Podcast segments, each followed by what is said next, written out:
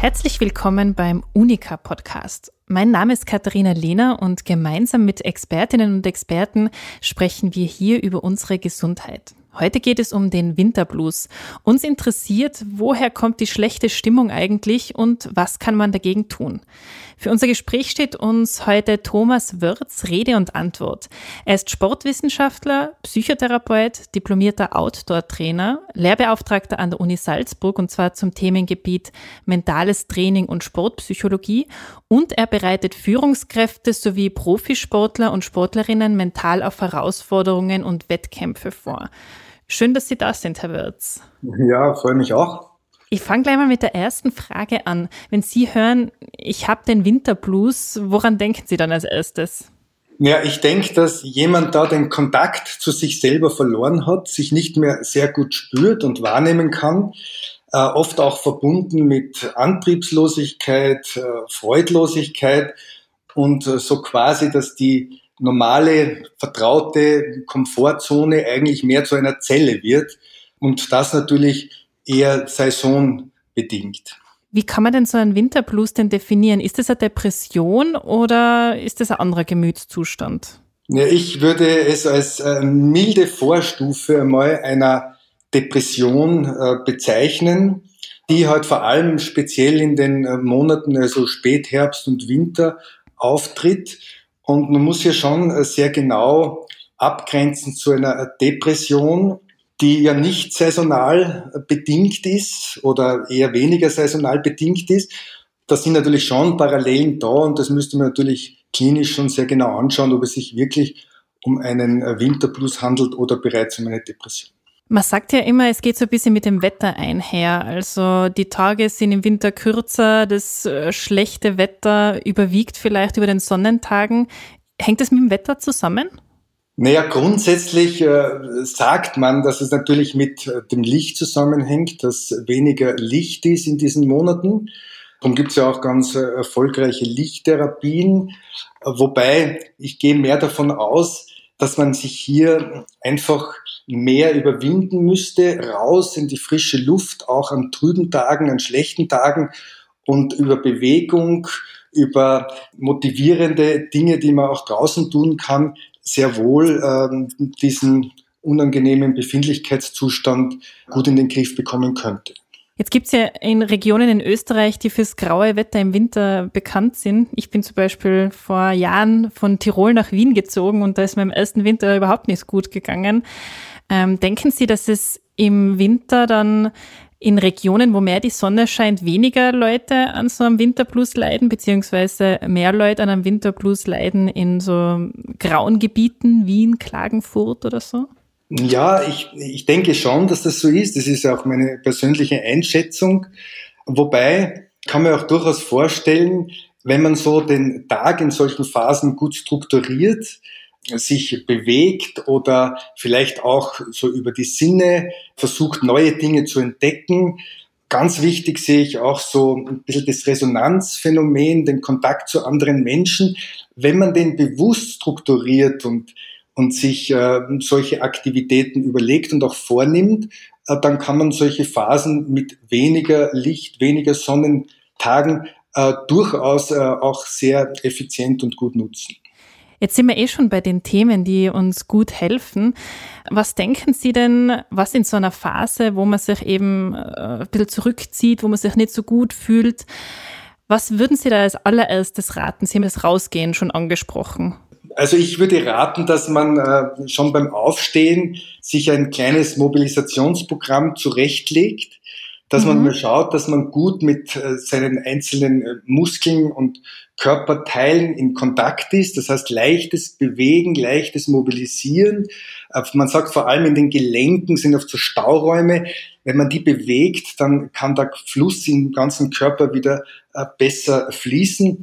Sehr gut erwiesen haben sich auch so Rhythmisierungsübungen, weil man dadurch mhm. so einen leichten Flow kommt, zum Beispiel im Takt einer Musik zu bewegen, sich rhythmisch zu bewegen. Und Sie haben vorher das Rausgehen angesprochen. Äh, jetzt ist draußen grausliges Wetter, es regnet. Äh, würden Sie dann sagen, trotzdem rausgehen, gerade bei schlechter Stimmung? Das ist ungefähr so, wenn man, wenn man rausgeht und sich überwindet, dann schätzt man die Zeit auch wieder zu Hause mehr.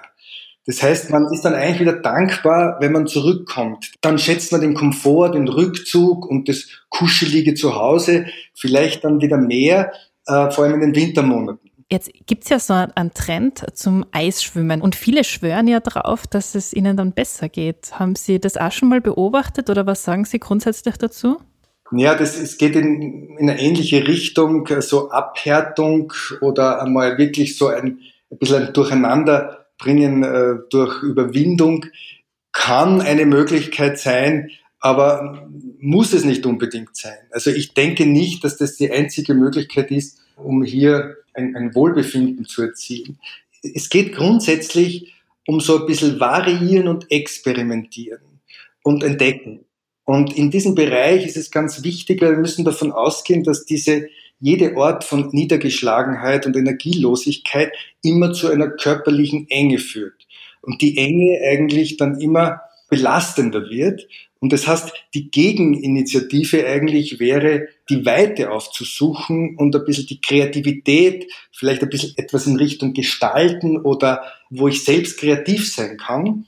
Diese Dinge haben eine wesentlich größere Auswirkung auch auf die ganze Befindlichkeit. Es gibt diese Übung von Martin Seligman, die Three Blessings. Ich überlege mir dann am Abend, was waren drei Dinge, die mir unheimlich gut getan haben.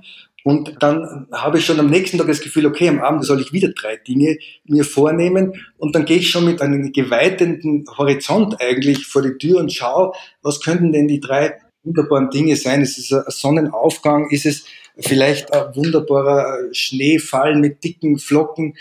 Ich setze mich persönlich immer hin und, und stelle mir drei Fragen in der Früh. Zuerst rieche ich meinen Kaffee, dass ich die Sensorik ein bisschen ankurbeln kann und dann stelle ich mir drei Fragen. Die erste Frage ist immer, was, was ist mir gestern gelungen? Und da geht's, äh, habe ich irgendwas organisieren können oder irgendeinen Termin vereinbaren können. Also gar nicht die großen, nur so kleine Dinge, an die ich mich gern zurückerinnere. Die zweite Frage wäre dann immer so soziale Momente.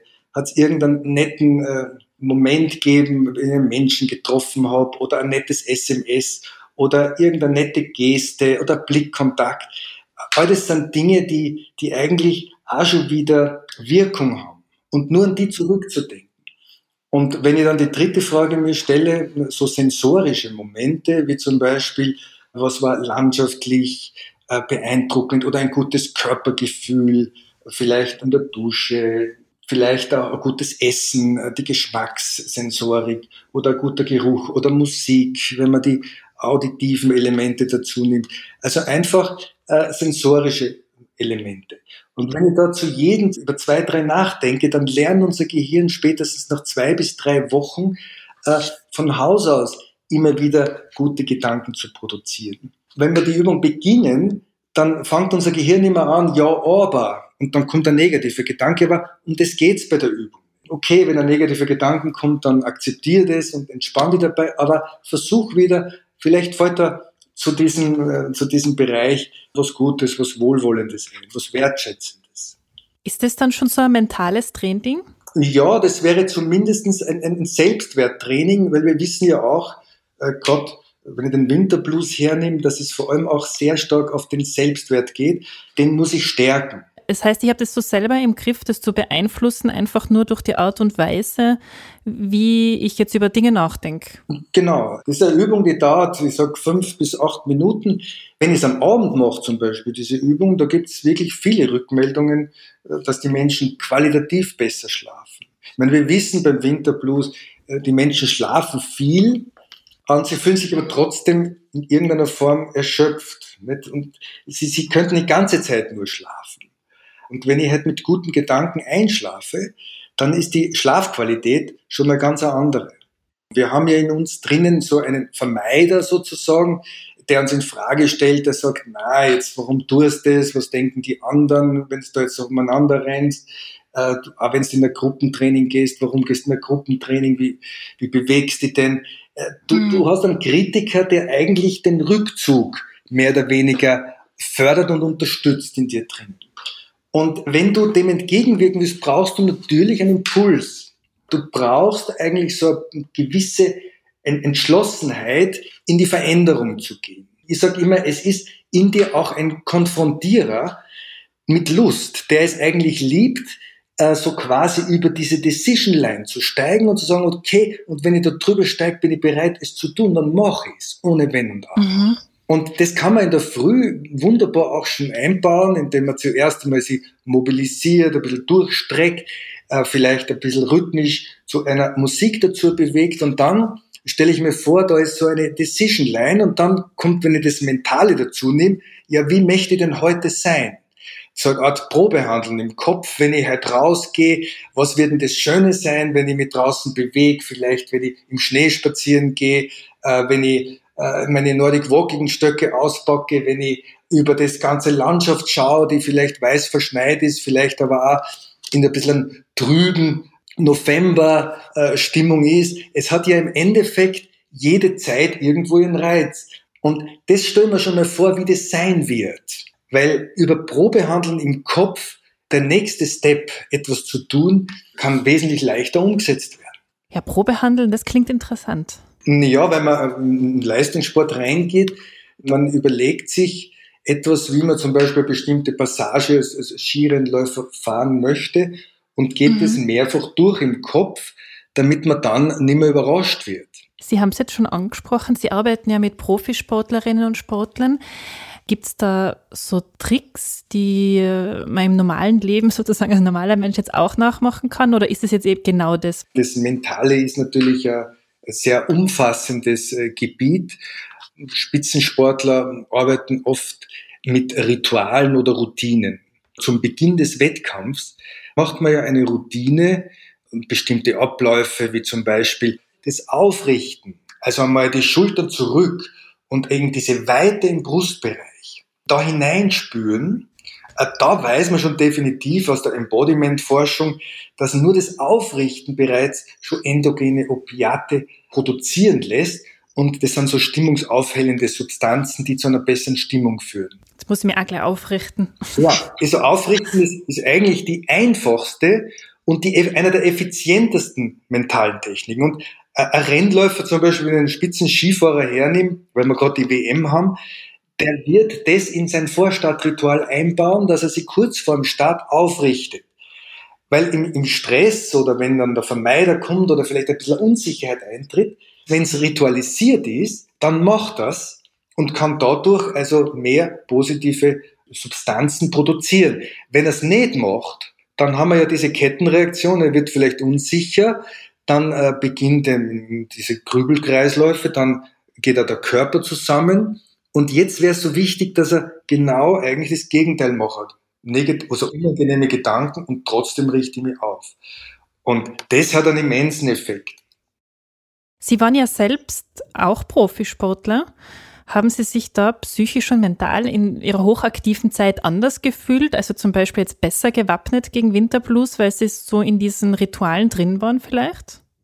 Ich würde sagen, ich habe mich natürlich mit der ganzen Materie schon etwas beschäftigt, aber vor allem dann danach als Coach und habe doch äh, äh, viele Spitzensportler auf mehrere Olympische Spiele vorbereitet. Aber äh, dieses Wissen habe ich damals als Aktiver in der Form noch nicht gehabt, das ich mir dann eigentlich im Nachhinein als Psychotherapeut oder Sportpsychologe äh, angeeignet habe. Bei mir persönlich ist es ja so, dass ich den Winter schon sehr genieße und wie Sie sagen, dankbar dafür bin, weil es irgendwie so ein bisschen still wird. Man kann sich ein bisschen zurückziehen, man kann ein bisschen ruhiger werden.